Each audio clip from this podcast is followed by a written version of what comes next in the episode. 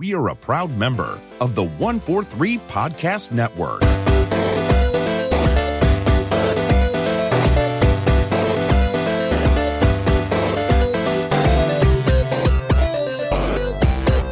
Hey, how's it going, everybody? This is Joey Galvez. Welcome to another episode of Interstate Geeks, and I'm here with my buddy, Nate. How's it going, Nate? I'm doing fantastic. How's it going, Joey? I almost felt like I forgot your name. I was like, who am I sitting across from? You're collecting podcasts like some people collect stamps, so yeah, you have. I'm not offended at all if you forget my name. Oh, that was horrible, man. I'm sorry. Oh, man. That's getting cut out. No, it's staying in.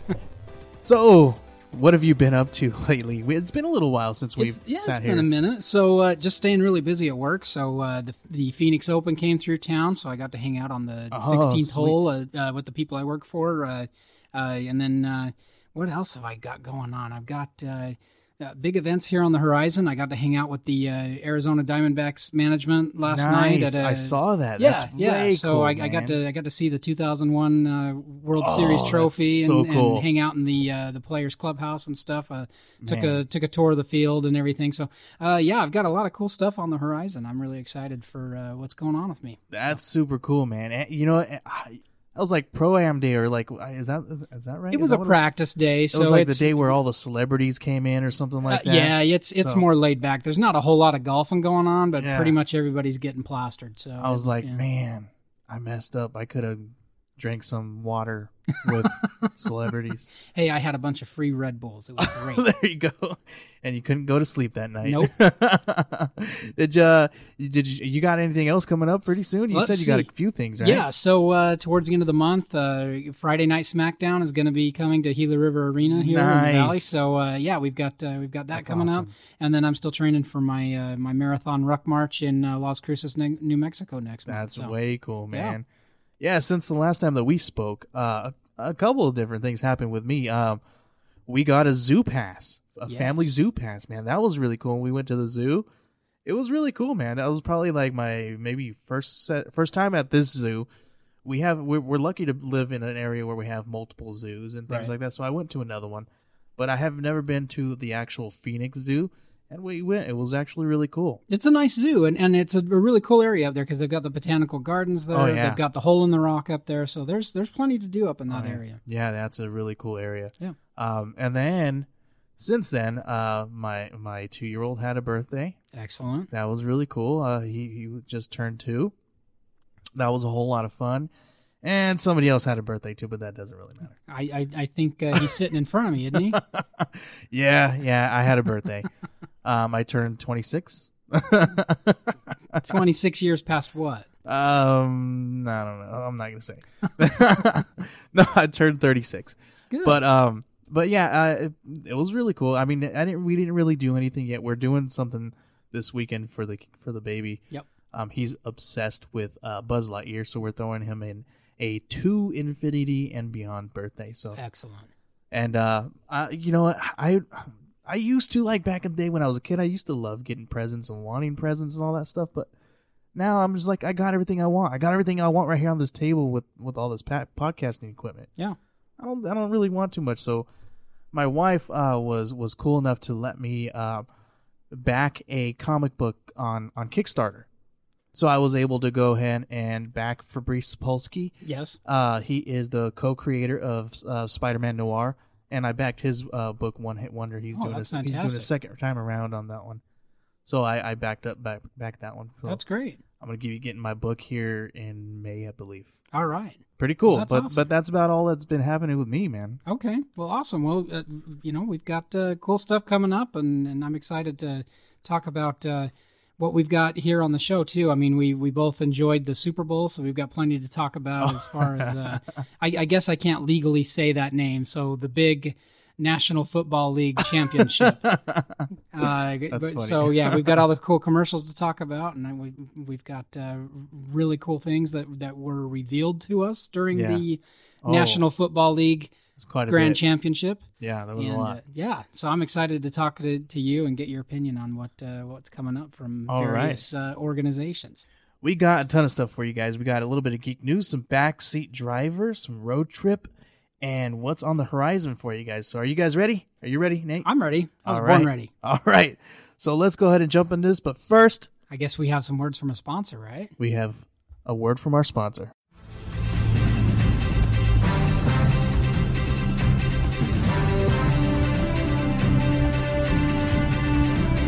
All right, we are back. We appreciate that from our sponsors there. We're about to get into geek news. Are you ready? Yes, sir. All right, so since the last time we spoke, there's a big thing that happened. Yeah, my favorite team in the world went to the Super Bowl, and unfortunately they lost. But the 49ers. But so I was all the way in Glendale, and I could hear the weeping and wailing and gnashing of teeth. I felt bad for you, actually. I really didn't have a dog in the race, so I was just enjoying myself. The whole world shook when that happened, didn't it?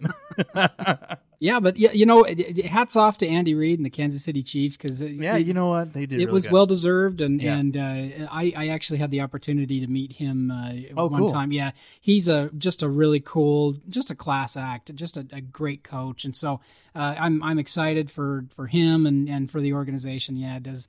I'm very sorry. I did send you my deepest condolences. The guy that sits in the cubicle next to me at work, I gave him a sympathy card the next morning. He's a big 49ers fan. He didn't care for it very much. That's funny. Yeah.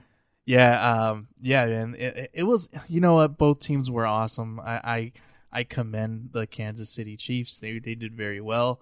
You know, I can't complain. You know, they did. You know, football's a crazy thing. You know, on any given Sunday, you can be on top of it all year long, but on that one day, you can mess up so easily, and then it's over. And I will say it was a much more exciting game than last year between the Patriots and Rams. So that's what everybody's been saying. Yeah. Everybody's saying last year was a snore fest, but this one was really good. Yep. Yeah, I really enjoyed this game. So talking about the Super Bowl, the Simpsons predicted this Super Bowl. You know that? They did. But it didn't work out that way. Yeah. So do you remember that episode? I don't recall it very well. Since it all has come about, I have read multiple sources that have commented on it. So the Simpsons, they predicted that the 49ers were going to win in Miami. Didn't happen. This is one of those times that I wish the Simpsons predicted it correct. Didn't quite happen, but you know, it was pretty good. Yeah. You know, Niners did really well all the way up until the third quarter. They fell apart in the fourth quarter. Yeah. And sometimes it happens that way. You got any? What was your favorite commercials? There were some really cool ones. There were some good ones. I really enjoyed. There were a couple of good trailers there. I'm finding myself quite exhausted of the Fast and Furious franchise. Oh man, there's so many. They can be done with that. They never will. But yeah, I know.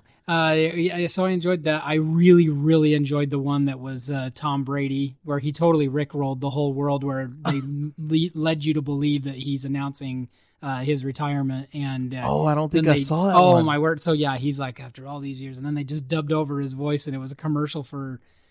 Somebody else, was it Google? I can't remember. It was hilarious. It was just hilarious. Great. Yeah, I laughed so hard. That's funny. And then obviously the one thing. So I was at Topgolf for the Super Bowl. And it was supposed to be my turn, and right then was when the Disney Plus commercial featuring the new Marvel properties came on. And so as you were crying here in the East Valley, I was in the West Valley cheering as though my team had won. So man. What did you think of that ad? You're talking about the Falcon Winter Soldier, Loki, WandaVision mashup thing. Yep. It was really cool, actually. I was very surprised. The one thing that I was more excited about was obviously WandaVision, because I've got a theory to talk to you about. We'll talk about it a little bit more. But I wanted to hear what you had about Falcon and Winter Soldier. So everybody who knows me knows that I am crazy about Captain America. He's probably wearing his Captain America underwear right now. I'm not, but I have my Captain America wallet with me. So I absolutely love Captain America. And it's interesting as I've come into adulthood how my favorite superheroes have changed. When I was a kid, it was Spider-Man, and then as I became more cynical as I came into adulthood, it was Deadpool, and then fitting. That all changed when Civil War came out, and then I just I am 100% Team Cap, right?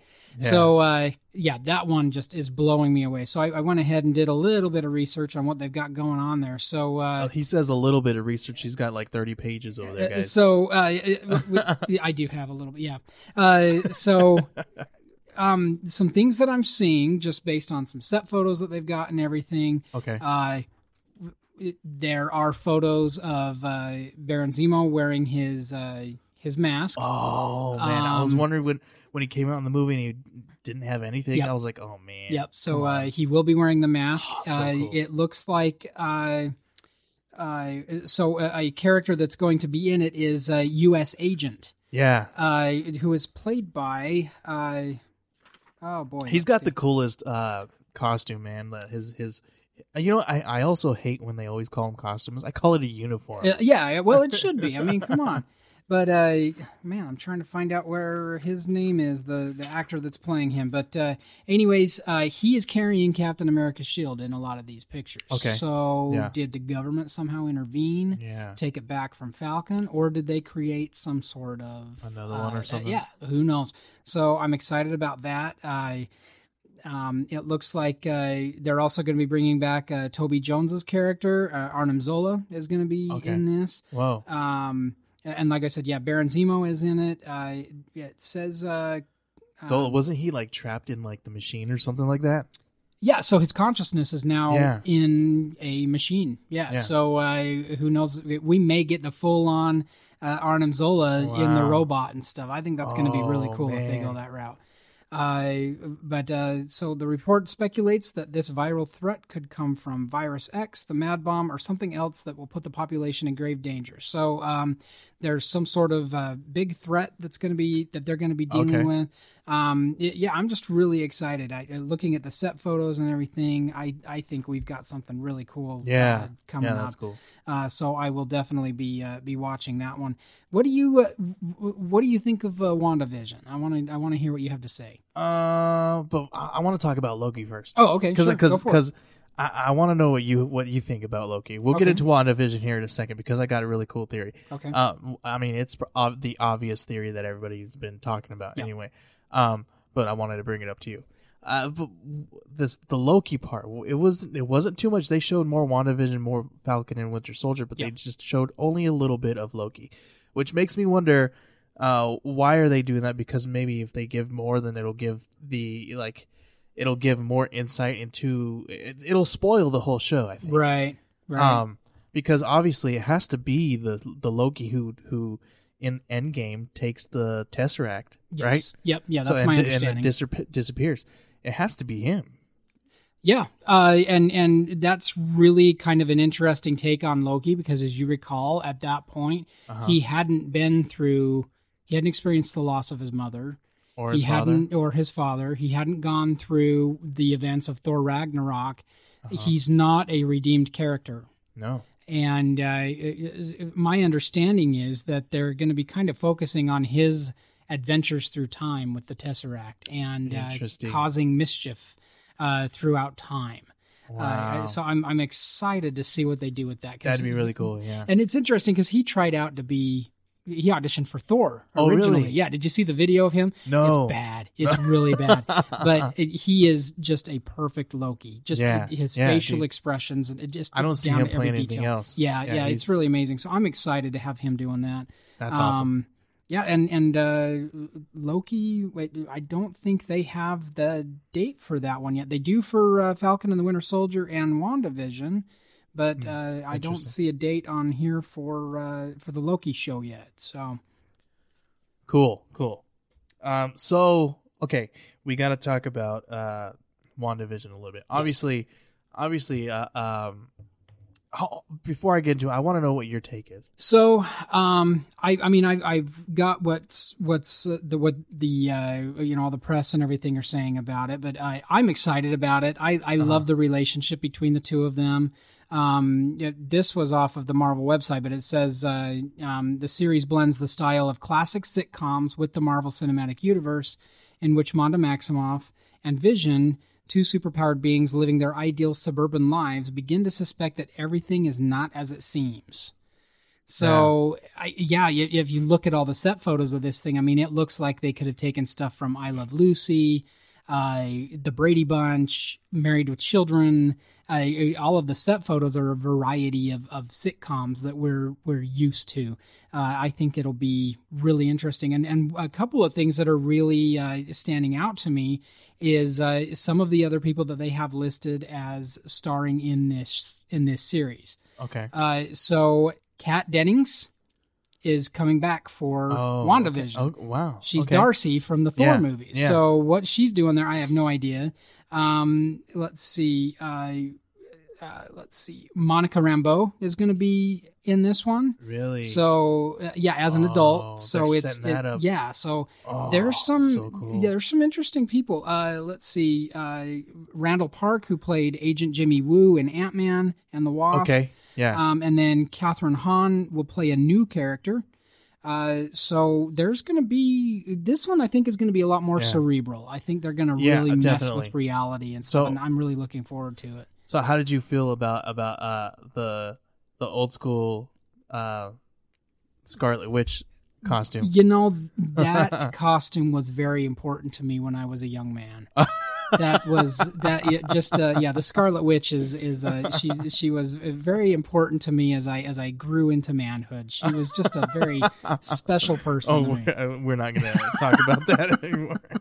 Okay, so the obvious rumors out there is obviously, so the reason why everybody's saying that, I think you hit the nail on the head there, where it's going to be more cerebral. It's probably going to be because there's a new villain that they're going to be bringing in. Mm-hmm.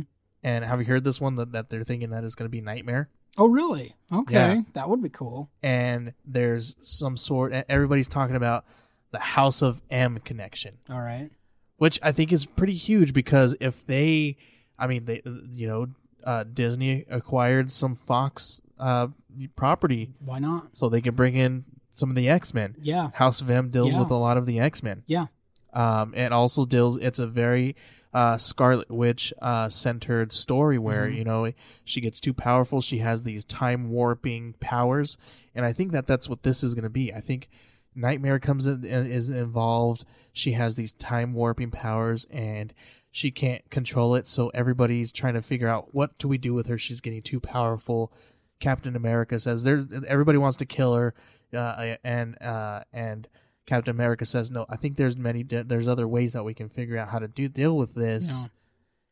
I think that's where we're going to be going with this. And then I've even heard that it kind of goes into, Doctor Strange a little bit as well, because Doctor Strange goes and tries to help her out in the House of M as well. Yeah. So I really love that this is going to be, I really hope that this is where they're going. Yeah. But obviously right now, this is what everybody's rumoring. That's cool. Just from that little clip that we saw, everybody thinks that it's going to be some kind of House of M connection. That's cool. Now, staying in that same vein there, with I just saw this today on a couple of sources. It looks like they're buddying up to Sam Raimi to direct the next Doctor Strange movie. That'll be interesting. I never, ever thought that they would get Sam Raimi into the current Marvel Cinematic Universe, just based on what he did with not the original, but his Spider-Man movies. I'm excited to see if they get that guy. You know, you're going to have a Bruce Campbell cameo. Oh, of course. Of course. I think that's really, really cool. So I liked his cameo in Spider-Man. Oh, he was always great. I loved it. Yeah. Oh man.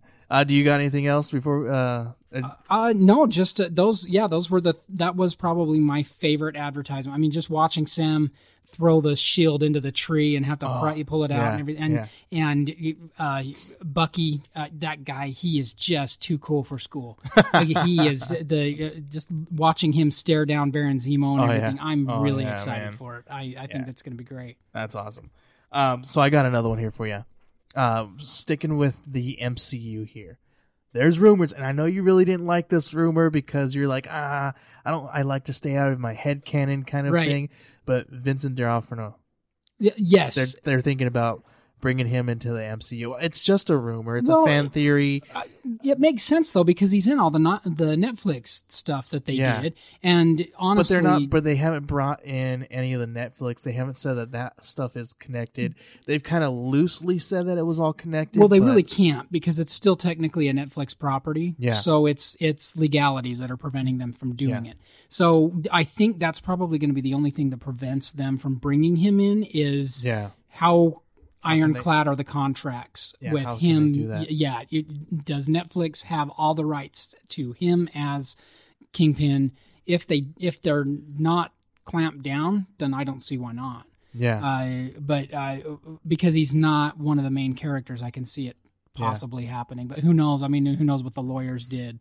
So yeah, I would love to see him. He was a perfect Kingpin, man. He was amazing. I couldn't think of anybody else who could do better, man. I just love him as an actor, man. Oh, Old school Full Metal Jacket? No, Criminal Intent. Criminal Intent. You know Adventures in Babysitting. Oh, there you go. His best role ever. Yeah, he played Thor. Oh man. Do you have anything else in the movie realm? You've never mentioned this to me before, but are you a fan of Guillermo del Toro? Yeah, I am. I really like his Pan's Labyrinth. I love Pan's Labyrinth. Or Laberinto del Fano. Yeah. I love how you say that with your accent too. That's awesome. That's one of my all-time favorite movies. I love his stuff. He, I recall listening to a radio show in Salt Lake City. It was the day that David Carradine died. Oh. And he died of autoerotic asphyxiation. Oh. And the show I was listening to, they were interviewing Guillermo. Was he reading Scarlet Witch comics? You cut it out. You just took it there. I can't believe it. Anyways, let me get my thoughts back in track here. So they're interviewing Guillermo del Toro at the time, right when the news story came through, and they're like, oh, hey, Guillermo, we don't know if you heard about this or not, but David Carradine just died of autoerotic asphyxiation. Oh, man. And his response to them was just absolutely perfect in his accent. He goes, I'm more of a meat and potatoes kind of guy. So I love the guy to death. He's just awesome. But so I got this. So this is from Jessica Fisher. Production has begun on Guillermo del Toro's adaptation of Nightmare Alley. So Nightmare Alley it's a 1946 novel by William Lindsay Gresham. Cate Blanchett will be starring. Bradley Cooper, Rooney Mara, Tony Collette, Willem Dafoe, Ron Perlman, of course. Richard Jenkins and David Strathairn. So in Nightmare Alley, an ambitious young carny, who is Bradley Cooper, with a talent for manipulating people with a few well-chosen words, hooks up with a female psychiatrist, Blanchett, who is even more dangerous than he is. The carnival cast includes carnival worker Molly, Rooney Mara, head barker Clem, William Dafoe, or I guess it's Willem Dafoe, huh? Yeah. And Ron Perlman as Bruno the Strongman. I'm really excited for this. Del Toro said of the project, I'm inspired and elated to be joined by this brilliant cast, the script of which was co-written with Kim Morgan, who did The Forbidden Room.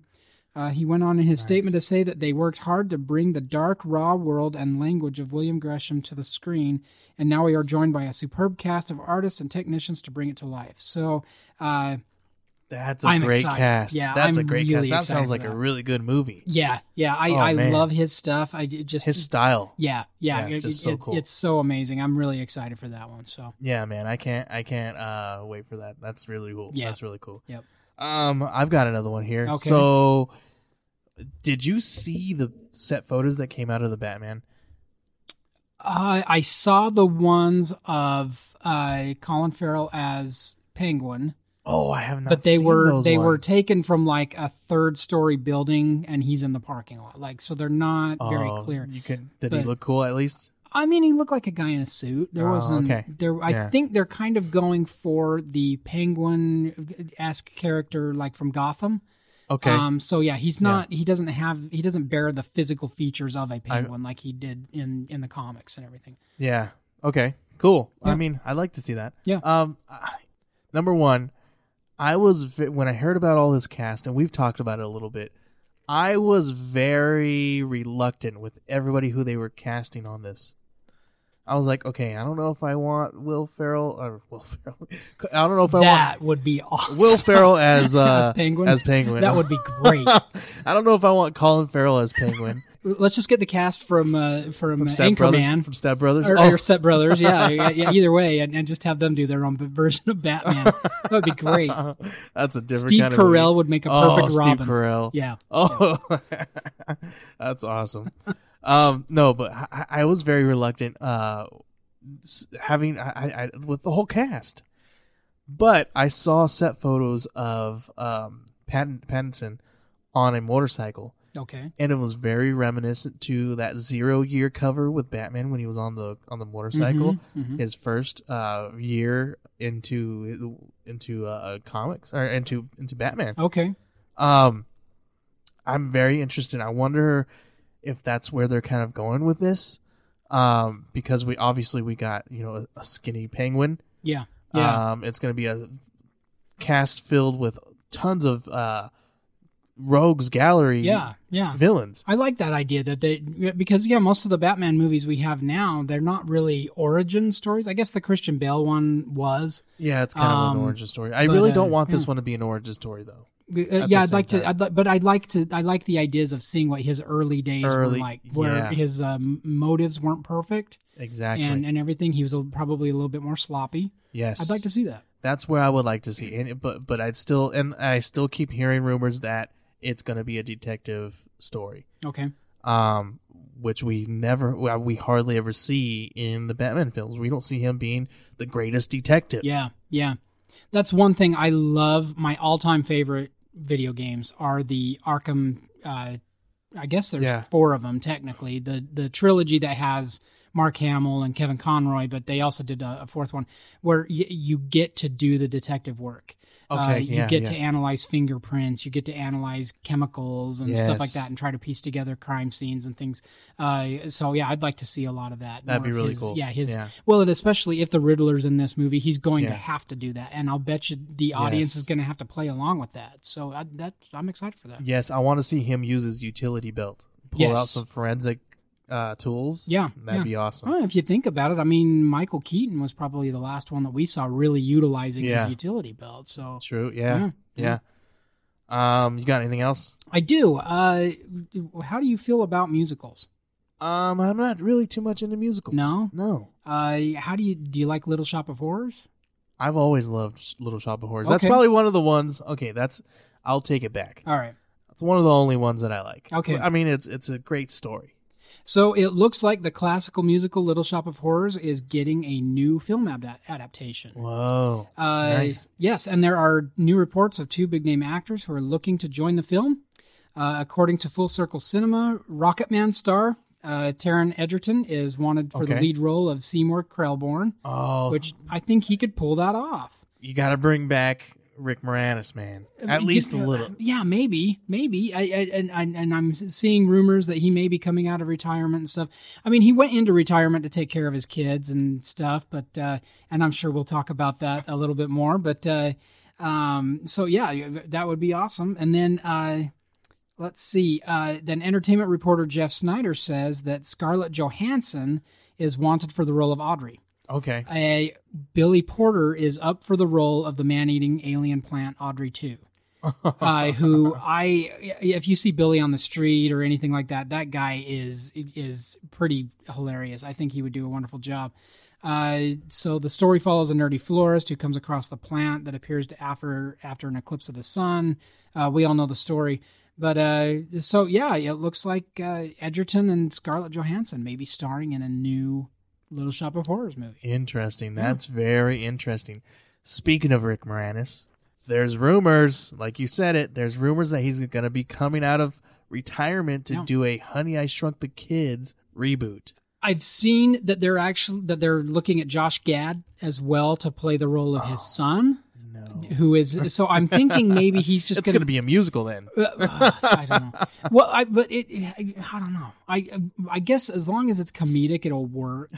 But maybe Rick Moranis is just going to kind of be grandpa in the background, giving his advice, but he won't be the main character of it. Yeah. But Yeah, well, let's see what happens. I mean, like I said, the reasons why he went into retirement to begin with are actually quite sad. His wife passed away, and he wanted to focus his time on his kids, which I really respect. Yeah, definitely. But they're probably grown now, and he's got time on his hands. Yeah. So why not? Yeah. You have anything else? So I've got a couple of science stories for you. Okay. Have you... Why are you pointing at me? Before you go into the science stuff. Yeah. I guess this is kind of science-y. Uh-huh. Your favorite movie is going to be coming out. My favorite movie is going to be coming out? They're going to start shooting here if they haven't already started shooting. Which one are you talking about? Matrix 4. Oh, I don't need that. All right. So the first one was amazing. I remember being so blown away by that thing. And this was actually, it came out, the Matrix Reloaded came out when I was 21 years old. Okay. And it was the first time when I started to learn that I can have various opinions about movies, because I remember thinking, this really isn't that good.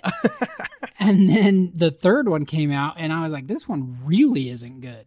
So, that's... I must be super cheesy because I loved them all. I even loved The Animatrix.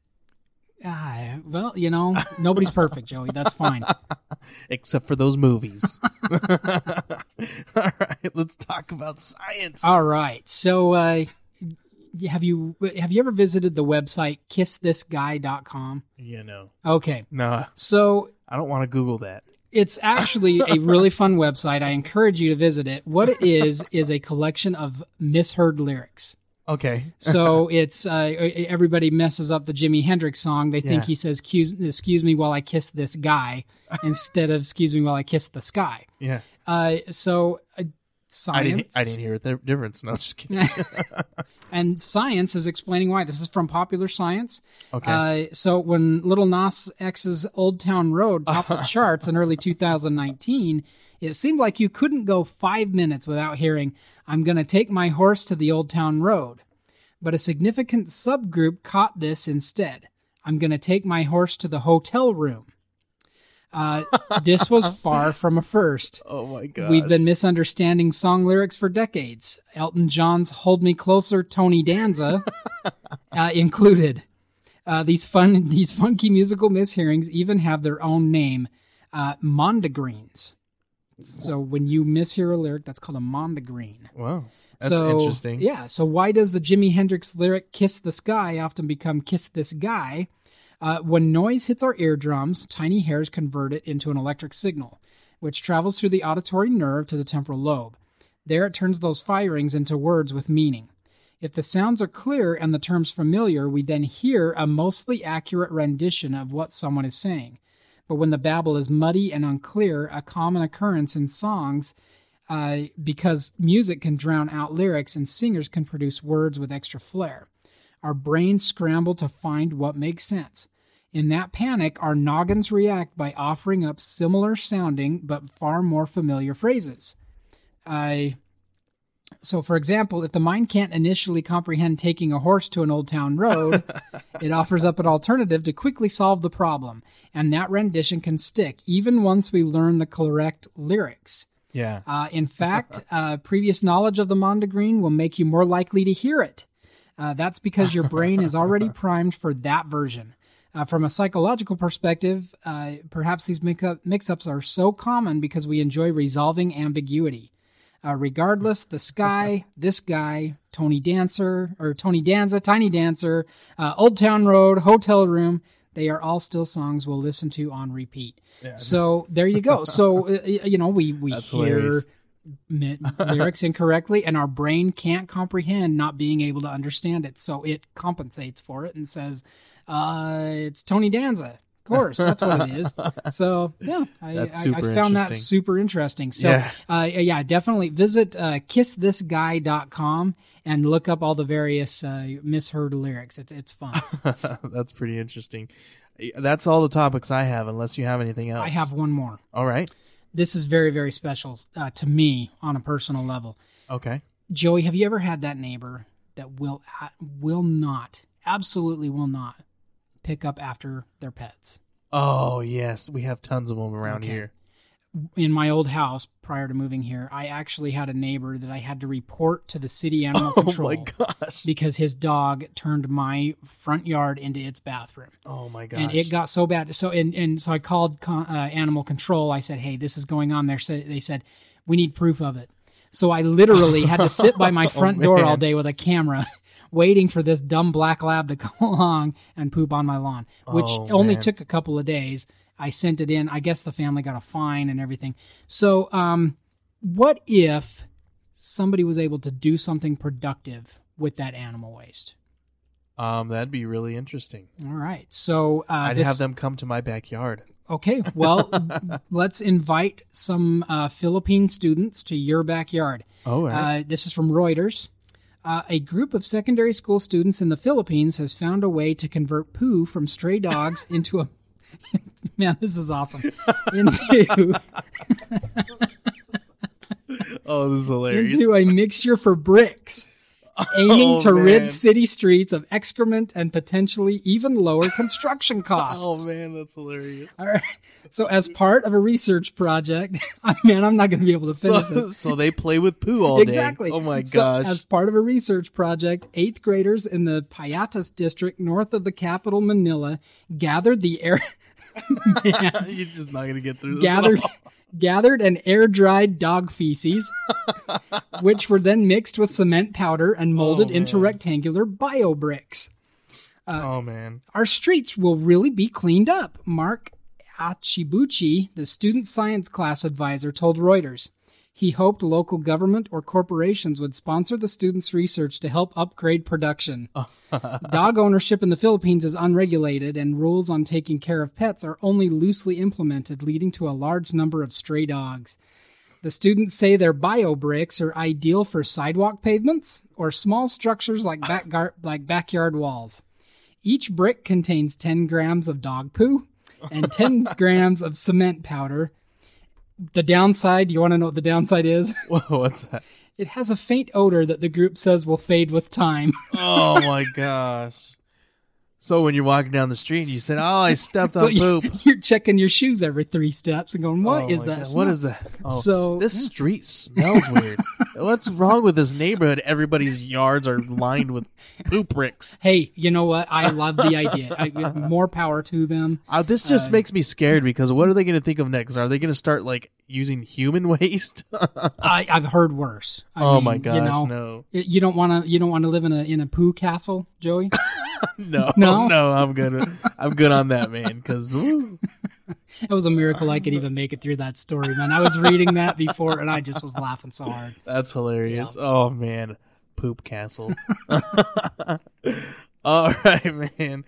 I think that's it for the geek news. You got anything else? That's it for me this week. I had a few other things, Captain America, Falcon and the Winter Soldier, that just took precedent over everything. Hilarious. Yeah. That's hilarious.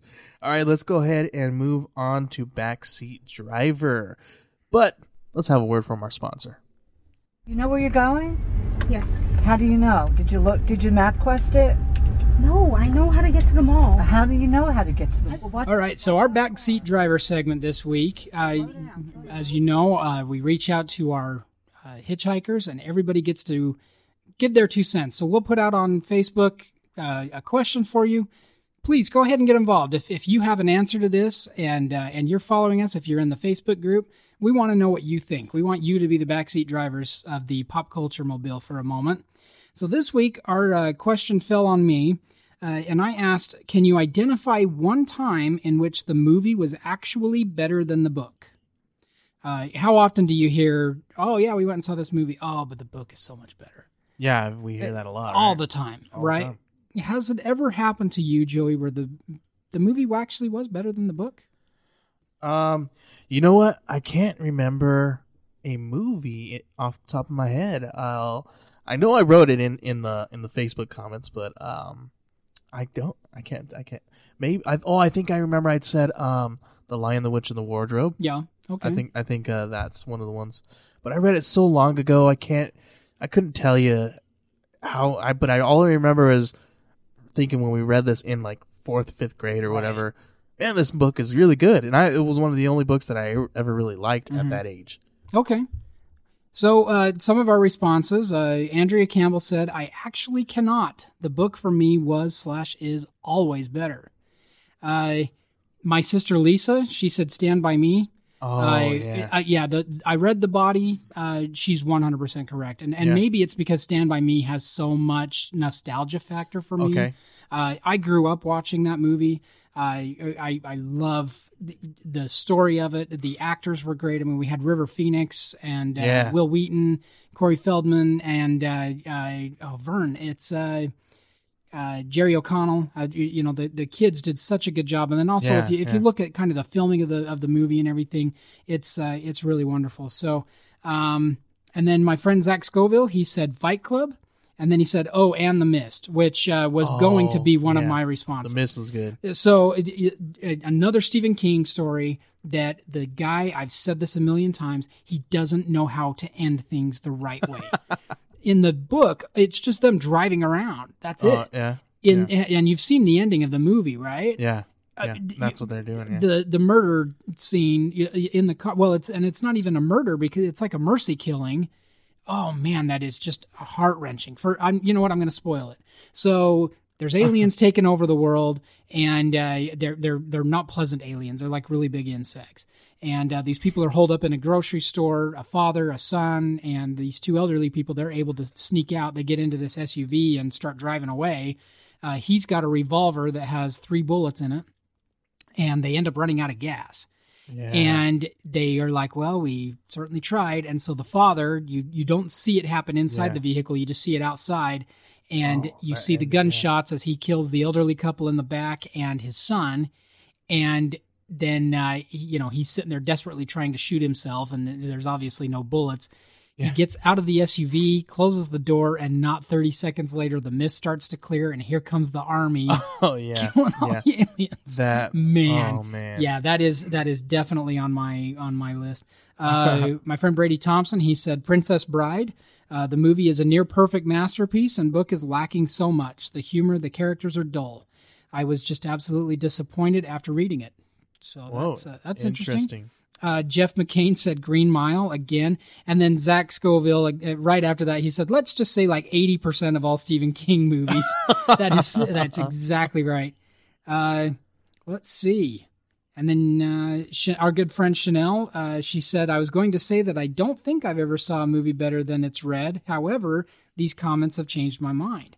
I agree with them all. I will say that The Lion, the Witch, and the Wardrobe was a movie that watched like the book, read for me, but that's all I have. I think that's where I got that from. I was like, oh, I'm going to change my answer now. Yeah. And she also said, and Game of Thrones, excluding the last season, of course. So, and then my wife, Jamie, she said The Wizard of Oz. Oh, that's the book was good, but surprisingly violent when you're reading it to young children and a little weird. I definitely like the movie better. And then, again, another Stephen King story. Jerry Green says, I really like The Dead Zone. The book by Stephen King was terrific, but Christopher Walken brought the movie to another level, which is 100% accurate. Have you seen The Dead Zone? I think I have. It's one of those ones that I was like, I think I've seen it, but I gotta watch it again to remember that I've seen it. So does that make sense? Yeah. So Christopher Walken, I mean, he started out his career as a very serious, dramatic, scary actor. It's only been in the last couple of decades that he's turned into more of a comedic. He scared the crap out of me in what's that one? The Prophecy. Yeah. Oh my gosh. And Sleepy Hollow as the Headless Horseman. Yeah, I can't watch The Prophecy even into my adulthood. I'm like, dude, I was a lot more brave when I was younger. Yeah. And go back and watch The Deer Hunter. I mean, the emaciated Vietnam veteran, it's heartbreaking. So, yeah, I 100% agree with that. So those are the responses we had. What did you come up with, Joey? I think I can't remember much. I think I'm going to stick with the one that I said. I think I was really taken back by The Lion, the Witch, and Wardrobe. Was really good. Probably mostly because of the scene where you got Aslan on the altar there, and it breaks apart, because that was one of the ones that I always remembered in my head when I read it as a child, and that's the only reason, because when they came out with the movie, I was like, why does this titles sound familiar to me. Oh, okay. And I watched the movie, and I didn't get it. And I always remember,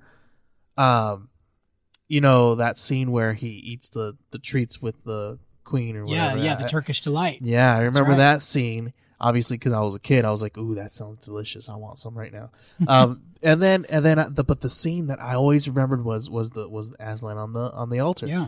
And it played out almost exactly like it played out in my head as I read the book. That's awesome. So my wife and daughter have just started reading The Lion, the Witch, and the Wardrobe. Oh, so cool! They finished because that isn't the first book in the series. So the first one, it's The Magician's Nephew, I think is what it's called.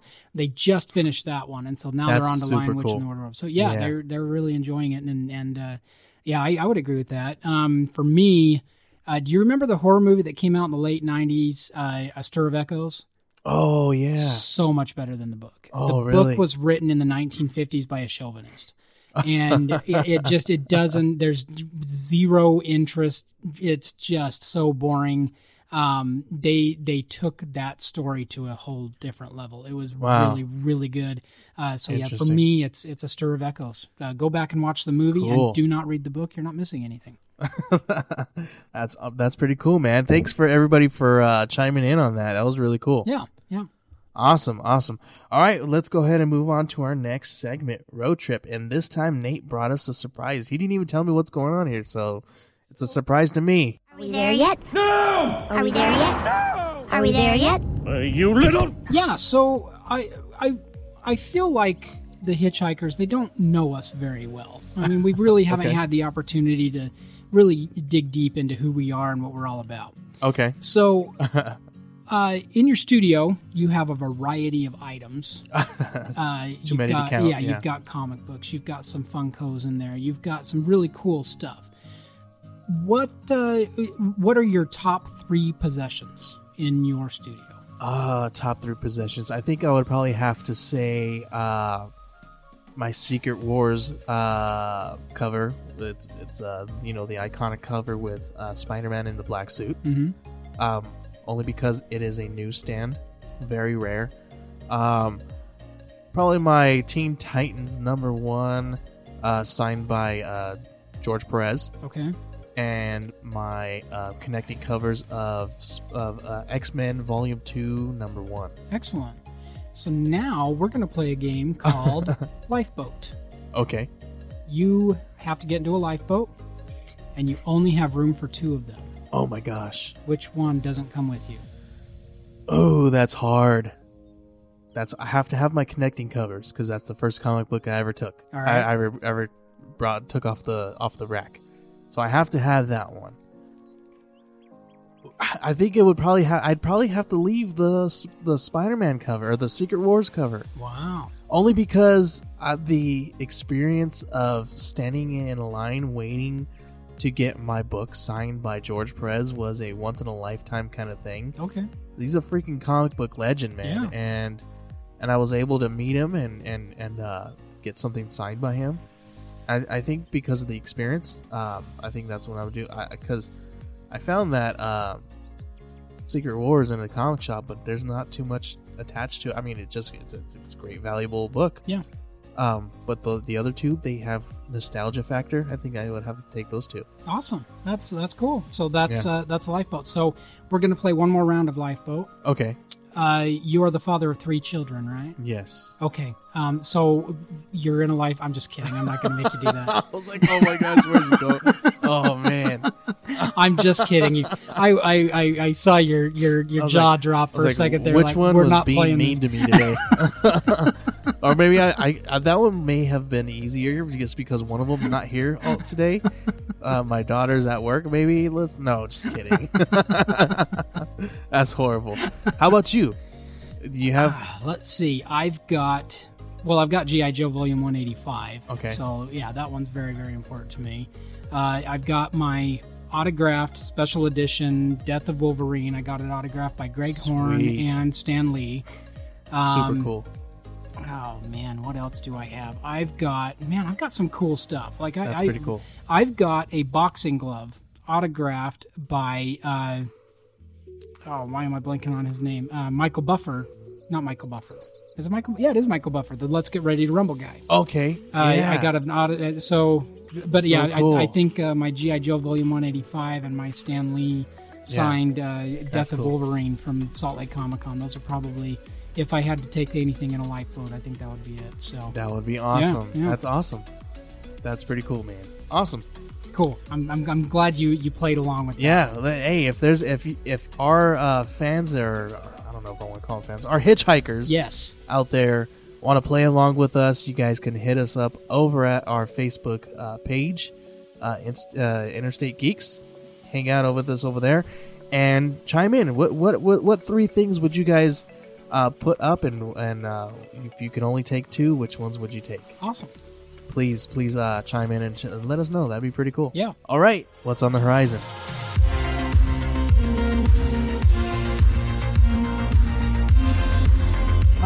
So, movies being released. I know you have for the whole month of February. So I've got stuff coming out on the 7th of February. So we've got Birds of Prey, which so far has pretty good reviews on Rotten Tomatoes. Yeah, that's what I hear. Cross your fingers. It might be pretty good.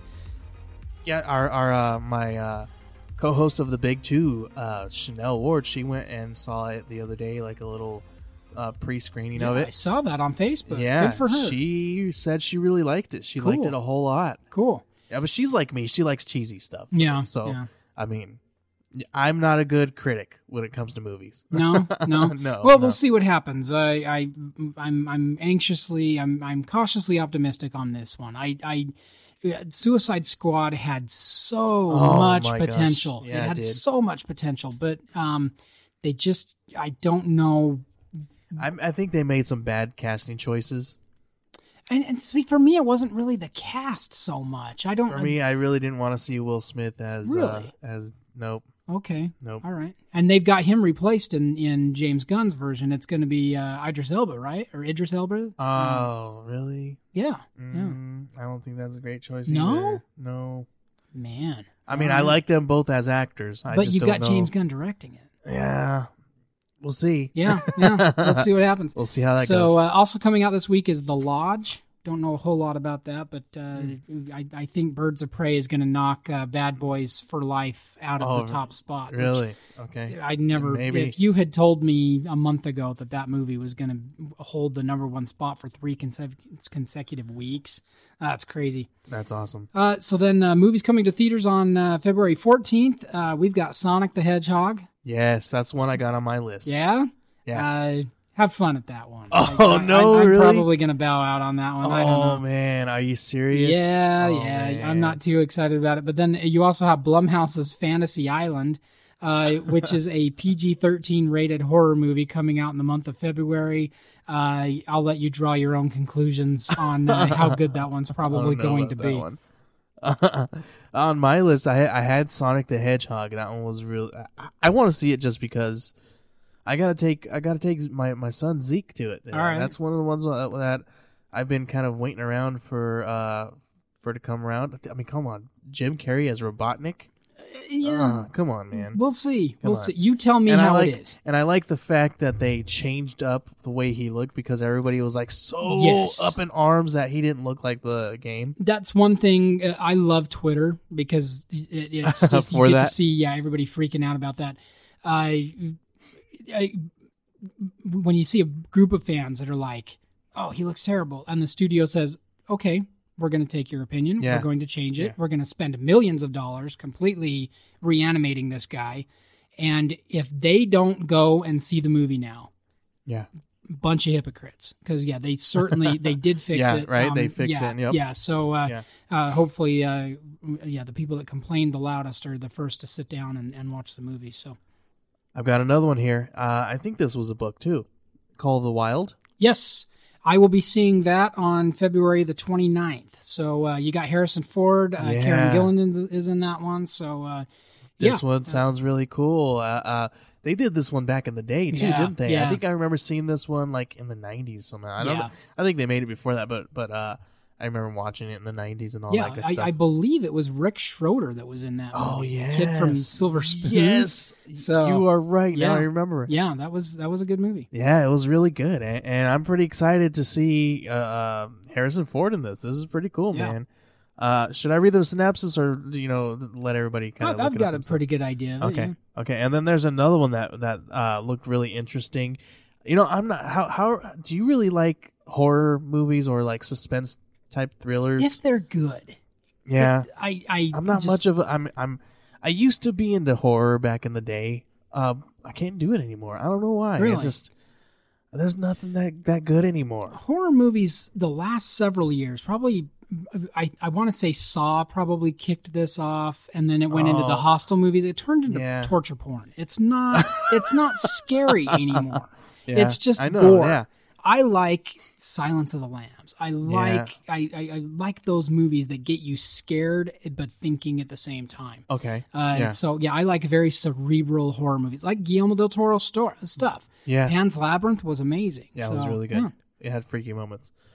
So The Invisible Man is coming out. I've seen some trailers for that. That looks kind of cool. You got the ex-boyfriend that's trying to make his ex-girlfriend lose her mind. So pretty much, it's more of like a suspense thriller kind of a thing. So that one looked very interesting, and we got Elizabeth Moss. She's a great actress. She was in The Kitchen. Oh yeah, she's really good in that. Okay, so yeah, I'm really excited for that one. It's coming out pretty soon. On the 28th. Awesome. So cool. Keep an eye out for that one. All right. Then I got some movies being released on Blu-ray for the week of February 7th. You've got Doctor Sleep. Did you catch that one at all? No, I haven't. So I heard from critics that it was good enough to probably catch from Redbox or streaming. Okay. The thing is, it has gotten so expensive to go to the movie theater anymore. It's the sequel to The Shining. Shining. Yeah, so this is Danny Torrance as an adult.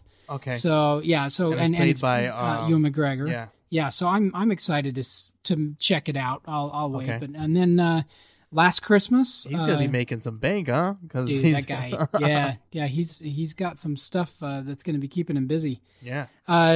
Last Christmas will be coming out on Blu-ray the week of February the 7th. Did you catch that one at all? No. So the mother of dragons is lonely in New York at Christmas time. Oh, man. Yeah. So that's all you need to know. Hilarious. And then The Good Liar and Playing with Fire, which was that John Cena movie about the firefighters.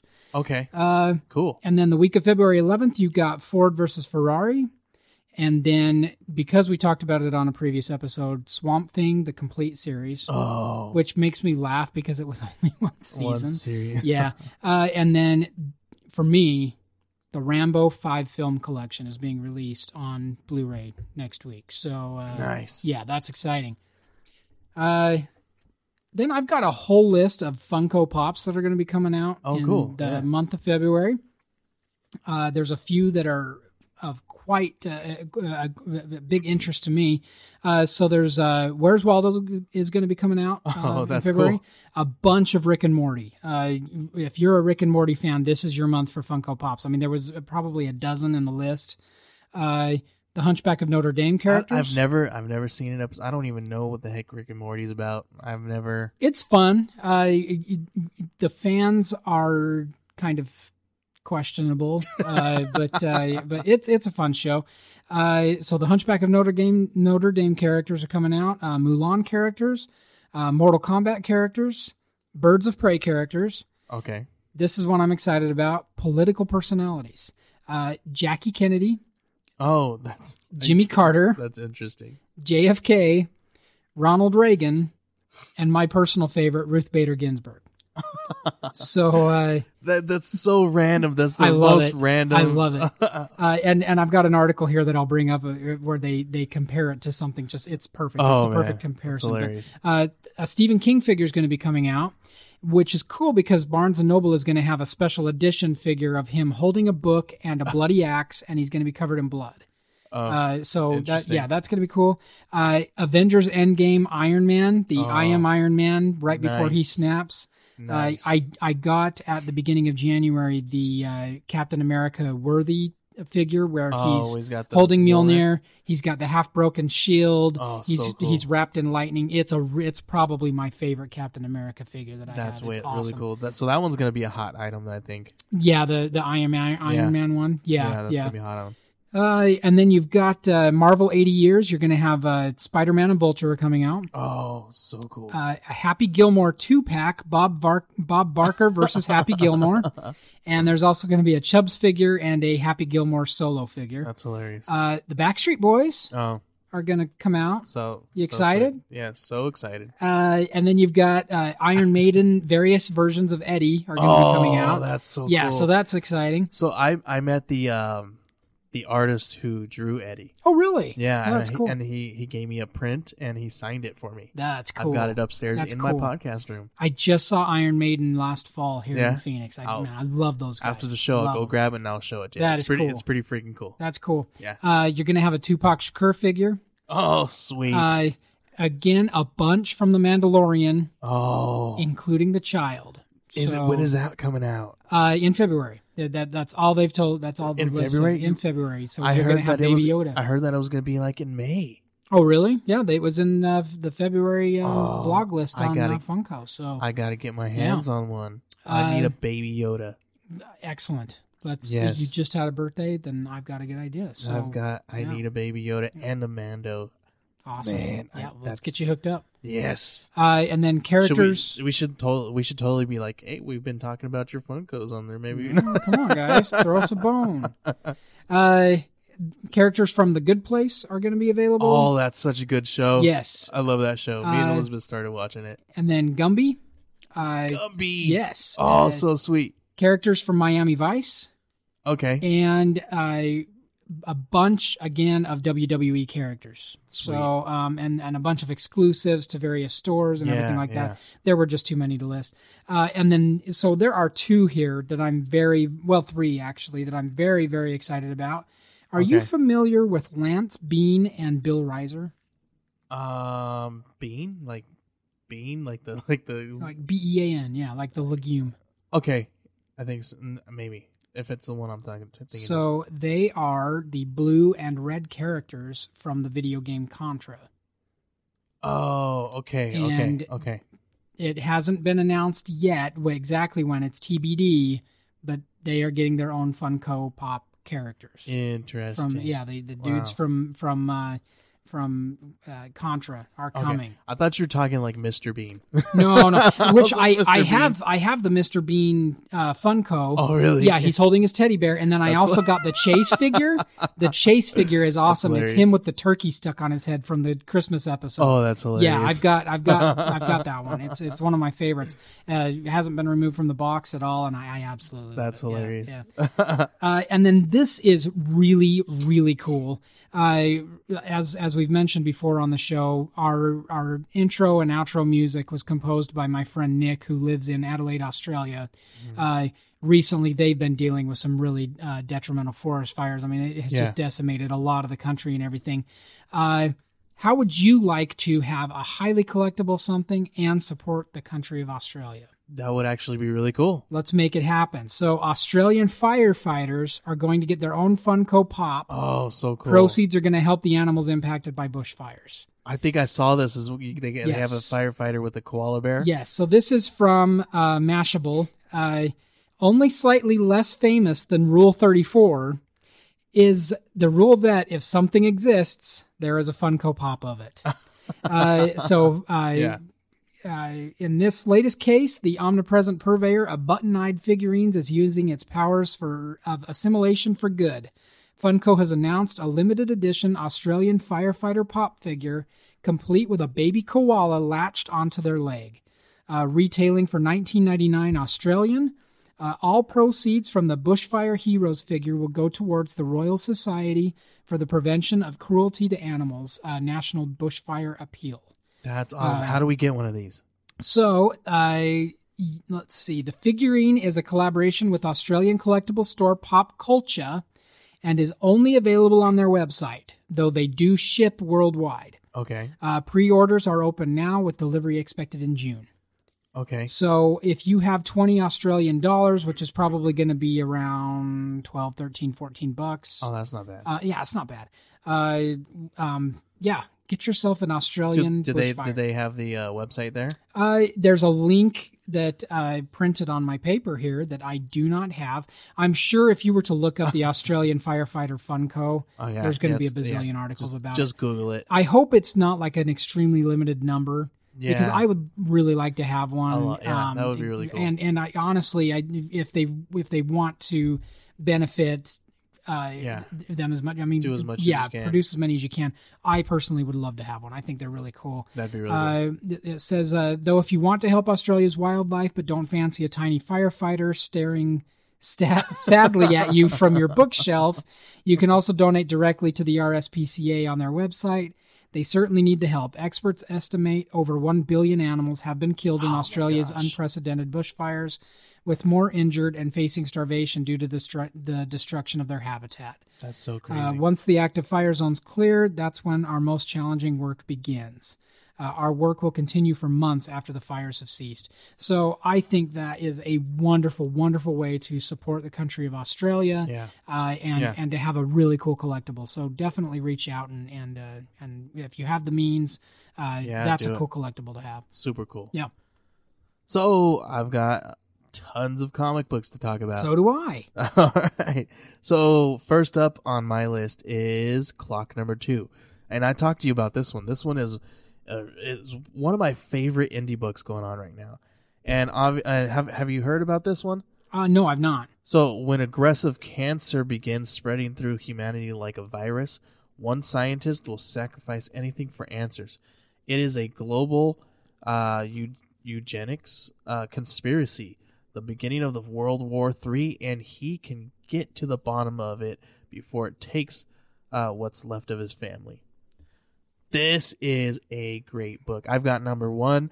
I read it. It's so good. And it's so good that I subscribed to it before it came out, and I was like, I have to have this book. I'm getting number 2 coming out next week. Super, super excited about this one. All right. I can't talk enough about this one. All right, so it's poignant given the coronavirus is wreaking havoc across our great planet as well. Pretty much, yeah. Another one that was really cool. Are you a fan of Star Wars? Absolutely. Yeah. So you would probably love this story here. It's kind of like a Star Wars type story here. This one is Tartarus Number 1. Okay. And it's a new adventure series with a sci-fi drama of Breaking Bad set in Mos Eisley. So really? They're kind of comparing it to like Breaking Bad, like in Mos Eisley. So promising young cadet Tilde is famed for crimes against the Empire after discovering her mother was the ruthless warlord of the deadly colony Tartarus, a vital player in the Galactic War. Now Tilde's only way home may be to reclaim her mother's dark crown. Pretty cool. This one's written by Johnny Christmas and Jack Cole. Cool. It's in shops February 12th, and it is $5.99. Excellent. Super cool. Yeah. Do you have anything else coming out on February 12th? Or I've got tons more. So I've got one while you're looking through your notes there. Batman Pennyworth Rest in Peace Number 1. That's one on my list. You got that? Yeah. This looks cool, and the synopsis of it is really blowing my mind. So Alfred Pennyworth served the Wayne family for decades, even through the tragic loss of Bruce Wayne's parents. His death at the hands of Bane is the only event that could possibly compare to that fateful night in Crime Alley, and it leaves Bruce at a similar crossroads. If Alfred was the glue that held the Bat family together, how will Batman deal with that all falling apart? And if the Caped Crusader is truly alone, he might either hang that cape up once and for all, or double down and carry on with his vengeful quest forever. Batman Pennyworth Rest in Peace Number 1 celebrates the life of one of the most important people in the history of Gotham City, while also addressing questions about what's next. Yeah, this one's going in my subscription box at Monster Comics. Yeah, dude. That's cool. I'm excited to see what they do with that one. I don't know if they've ever crossed that before. I think in the animated series they did something once that involved Mr. Freeze. I've missed all of this stuff that's been going on because I kind of fell off Batman titles. Okay. So freaking Alfred's dead, man. Yeah. Oh my gosh. Yeah. That's pretty amazing. Yeah, I guess they did address it in the Schumacher films. I think right when they brought Alicia Silverstone on as Batgirl, he died in those ones, right? Yeah, I believe he did. Those were you could make bricks in the Philippines out of those movies. So full circle, full circle. I've got another one here. Do you like Napoleon Dynamite? I love Napoleon Dynamite. In fact, I got that on my list right here. Napoleon Dynamite's Valentine's Day? Yes. Do you want to read the synopsis for that? Sure. Because I met him and Efren Ramirez at Comic-Con in Salt Lake. So I was dressed like Ralphie Parker in my pink bunny costume. That's hilarious. So yeah, I've got a picture with the two of them. It's awesome. Pink bunny. Yes. Yeah. So with Valentine's Day fast approaching, Preston High is feeling the love. When Pedro decides to ask out the girl he likes, Napoleon convinces his friend he'll need to up his cool factor first, and Napoleon's schemes never go quite as planned. Will this Valentine's Day end in broken hearts? We don't know. Stop asking. Gosh. I'm so excited. That's hilarious, dude. I got Napoleon #1 in my collection. All right. One of the what is it? Pedro, I forget what it is. That's awesome. I got it up there somewhere, but it's really cool. I think I got 1 and 2. Super cool, man. Yeah. Are you a Transformers fan? I am, yeah. Not most of the movies I could have done without, but Bumblebee was good. Yeah, Bumblebee was actually really good. Yep. I like them all though, but I like I told you, I'm not a good movie critic. Yeah, I like everything. But they have a 100-page giant coming out for Transformers. Okay. This one's called Power Predacons or something like that. So prepare to be terrorized by this collection of the Predacons. Finest moments, collecting stories from Transformers UK 135 and 136.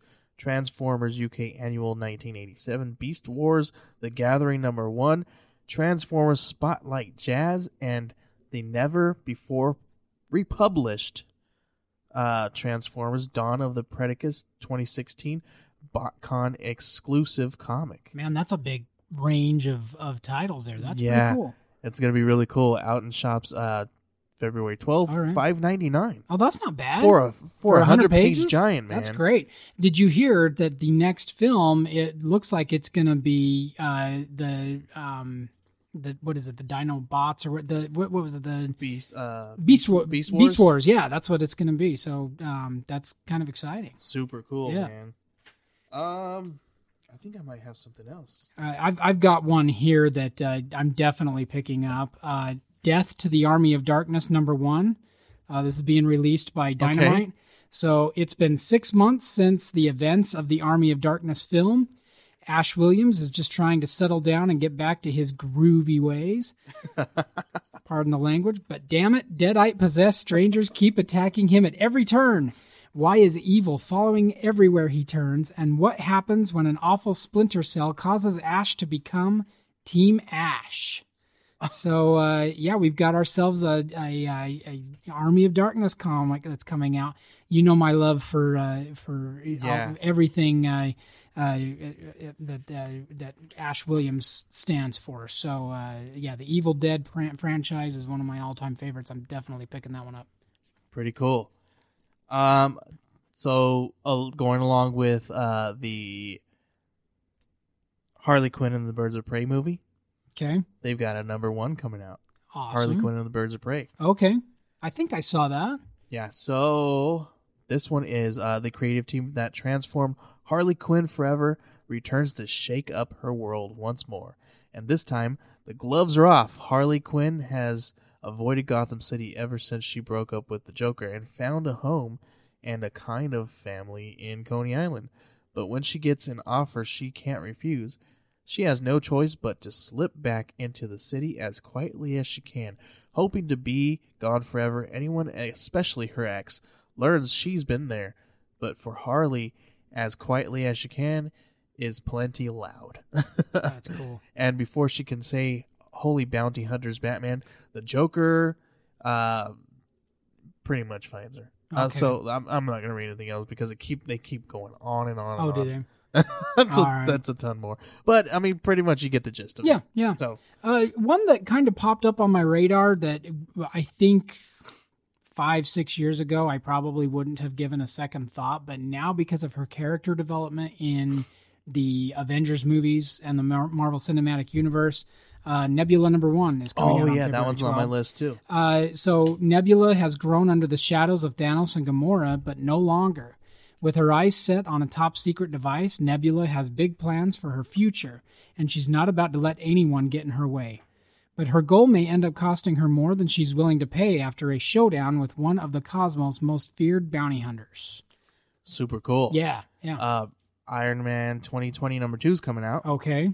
So I've got #1 of that one. I haven't read it yet, but I definitely mean to. But I heard good things about it. Yeah, I picked up issue 0 at the Free Comic Book Day, and cool. Yeah, it's they're setting up something pretty interesting. The nanotechnology is really going to play a role in this one. So that's awesome. And just because I know you love it so much. Oh, what's this? Vampirella and Red Sonja #6 is coming out on February 12th as well. So I know that's in your pull list. Yeah, that's the first one you're reading. So I've got another one here that I'm not collecting, but my son Zeke is. Okay. He's got #1 and #2 of Symbiote Spider-Man Alien Reality, and #3's coming out. All right. Super cool. I haven't read it. He's read it. He's read both of them. He liked it a lot. Dude, more kid-friendly then, or? I guess, well, kind of, not really, but it's a regular, but it's written by Peter David, dude. Okay. It's really good. All right. So he's reading a Peter David book. I'm cool with that. Yeah, yeah, that's awesome. I got my daughter the House of Fear free comic that was a comic book day. Okay, and it's along the. In fact, I can't believe they haven't been sued by the people that did the Tales from the Crypt comics. But it's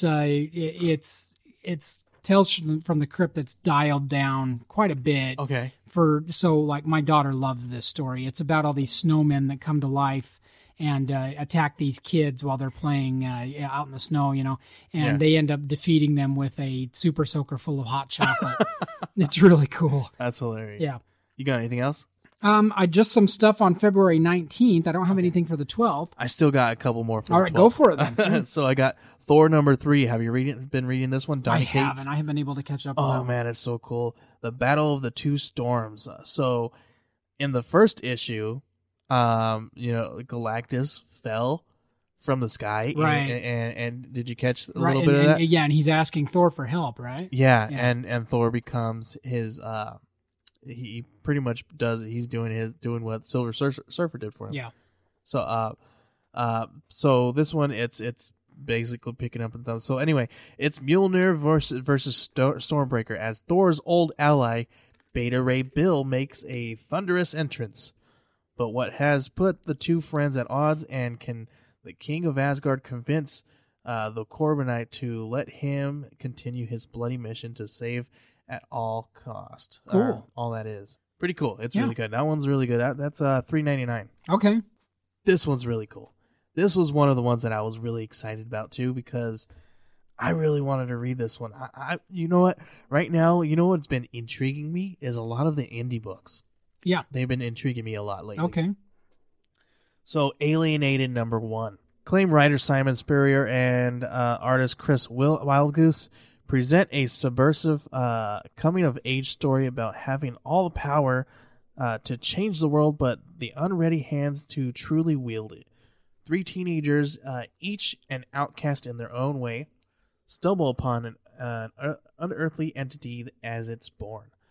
As they bond over the shared secret and the creature's incredible abilities, it becomes clear to the teenagers that their cute little pet is a super predator in the making, and it's in need of prey. Guided by the best intentions at first, the teens' decisions soon become corrupted by adolescent desires, small-town jealousies, and internal rivalries, sending them into a catastrophic spiral of their own making. And that's all I got. That's fun. That's cool. That one sounds really cool. Yeah, yeah. So you have anything else for the week of the 12th? Nope. No? I think that's all I got for the week. So the week of the 19th, I am very excited about this one. I'm definitely going to be picking it up. Plunge number one, cool. DC. In the aftermath of a devastating tsunami, an exploration vessel known as the Derelith begins sending an automated distress signal from a remote atoll in the Bering Strait. The only problem is that the Derelith has been missing for 40 years. Marine biologist Mariah Lamb joins the Carpenter salvage team to recover the Derelith's dead, only to find that in this remote part of the Arctic Circle, the dead have plenty to say to the living. Joe Hill and Stuart Immonens plunge into terror begins here. So we got ourselves another Joe Hill comic coming out. Sweet. So yeah, I'm really, really excited about that one. That's definitely awesome. Gonna pick that one up. Dude, I don't know if you saw this, but Something Is Killing the Children is getting a 6th printing. Seriously? Yeah, dude. Wow. That's really good. Cause I mean, this book is supposed to be really good. I've got number 2 and 3. Yeah. Because I can't find a first printing anywhere. Really? I've got a buddy who has it, so I need to hit him up. Be like, dude, I need to get that first printing. That's cool. But yeah, 6th printing, man. That's cool. That's so cool. And then, number 2 is getting a 4th printing. Number 3 is getting the 2nd printing, and number 4 is getting the 2nd printing. Okay. Super interesting. All right. I got Deceased Unkillables number 1. That one's coming out, kind of reeling back from the deceased books. There is a handful of people who were unkillable. Cool. Joker Killer Smile number 3 coming out. I really like that one. Do you like that series? Yeah, it was a really good one. I've got one that it's from Image Comics. This is the solution to all of our problems. Okay. It's On the Stump, number 1. Each issue of Arc 1 features a connecting variant cover by Sanford Green. Oh, so cool. Okay, so here's the synopsis. The campaign trail is paved with blood and broken bones. History diverged in 1868 when a pivotal presidential debate turned violent. Today, elections are decided by highly publicized hand-to-hand combat in arenas called stumps. Unfortunately, the violence doesn't end in the ring, and powerful people can still get away with murder. Senator Jack Hammer and FBI agent Annabelle Lister are teaming up to bring it all down. I wish the elections were done that way. That would solve so many of our problems. That's hilarious. That would be awesome. So I've got one more comic, and it's Undiscovered Country number 4 is coming out. Okay. Super cool. I'm excited about that one. No, number 1's got a 4th printing. That's way cool. That is cool. I've got this is from Aftershock Comics, so a pretty independent label. God Killers number 1. Abdul Al-Zared is an Arab-American folklore professor turned soldier whose fear of death stems from uncertainty about the existence of an afterlife. Then he joins the God Killers, a special forces unit tasked with fighting insurgents who use mythological creatures as weapons of mass destruction. Now that he knows that the supernatural exists, he'll have to decide which is worse, death or the nightmarish monsters he thought were mere legends. The God Killers is a monster story for the modern age. So cool. So, yeah, that one sounds really cool. And we got Wolverine number 1 coming out. This one's way cool, man. Yeah. And we got some really cool statues coming out. Have you seen that? I did see a handful of those, yeah. Yeah, so we got a Batman Deathstroke bust coming out. Mm-hmm. Harley Quinn. We got Ghost Rider. Super cool. That is cool. That's pretty much all I can mention there. But those are out there. That at Ghost Rider's $300. Is it really? $300. The Batman $50, $60. I mean, those are getting expensive, man. Those are it's pretty penny. But that's all I got. All right, I've got one more for you here. All right. Again, I know it is just you look forward to this one all the time. Vampirella number 8 is coming out on February 19th. So.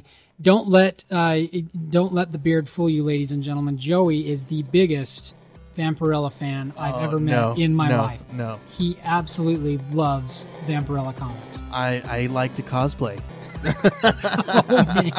Hey, you wouldn't be the worst I've ever seen. All right, just like that, we're coming to an end. Awesome. We're coming to a halt. We're slowing the car down. Getting ready to kick you guys out. I don't know. What was your favorite honorable mention? I guess today that we spoke about Boo Bricks. I mean, come on, you can't beat Boo Bricks. I think that's what the name of the episode is. Hitchhiker's Guide to Boo Bricks. That's the name. There we go. All right, everyone. Just remember, on the interstate of life, it's a good idea to hit the brakes every once in a while. All right. It's time to let you guys out. This is your stop. We'll see you guys later.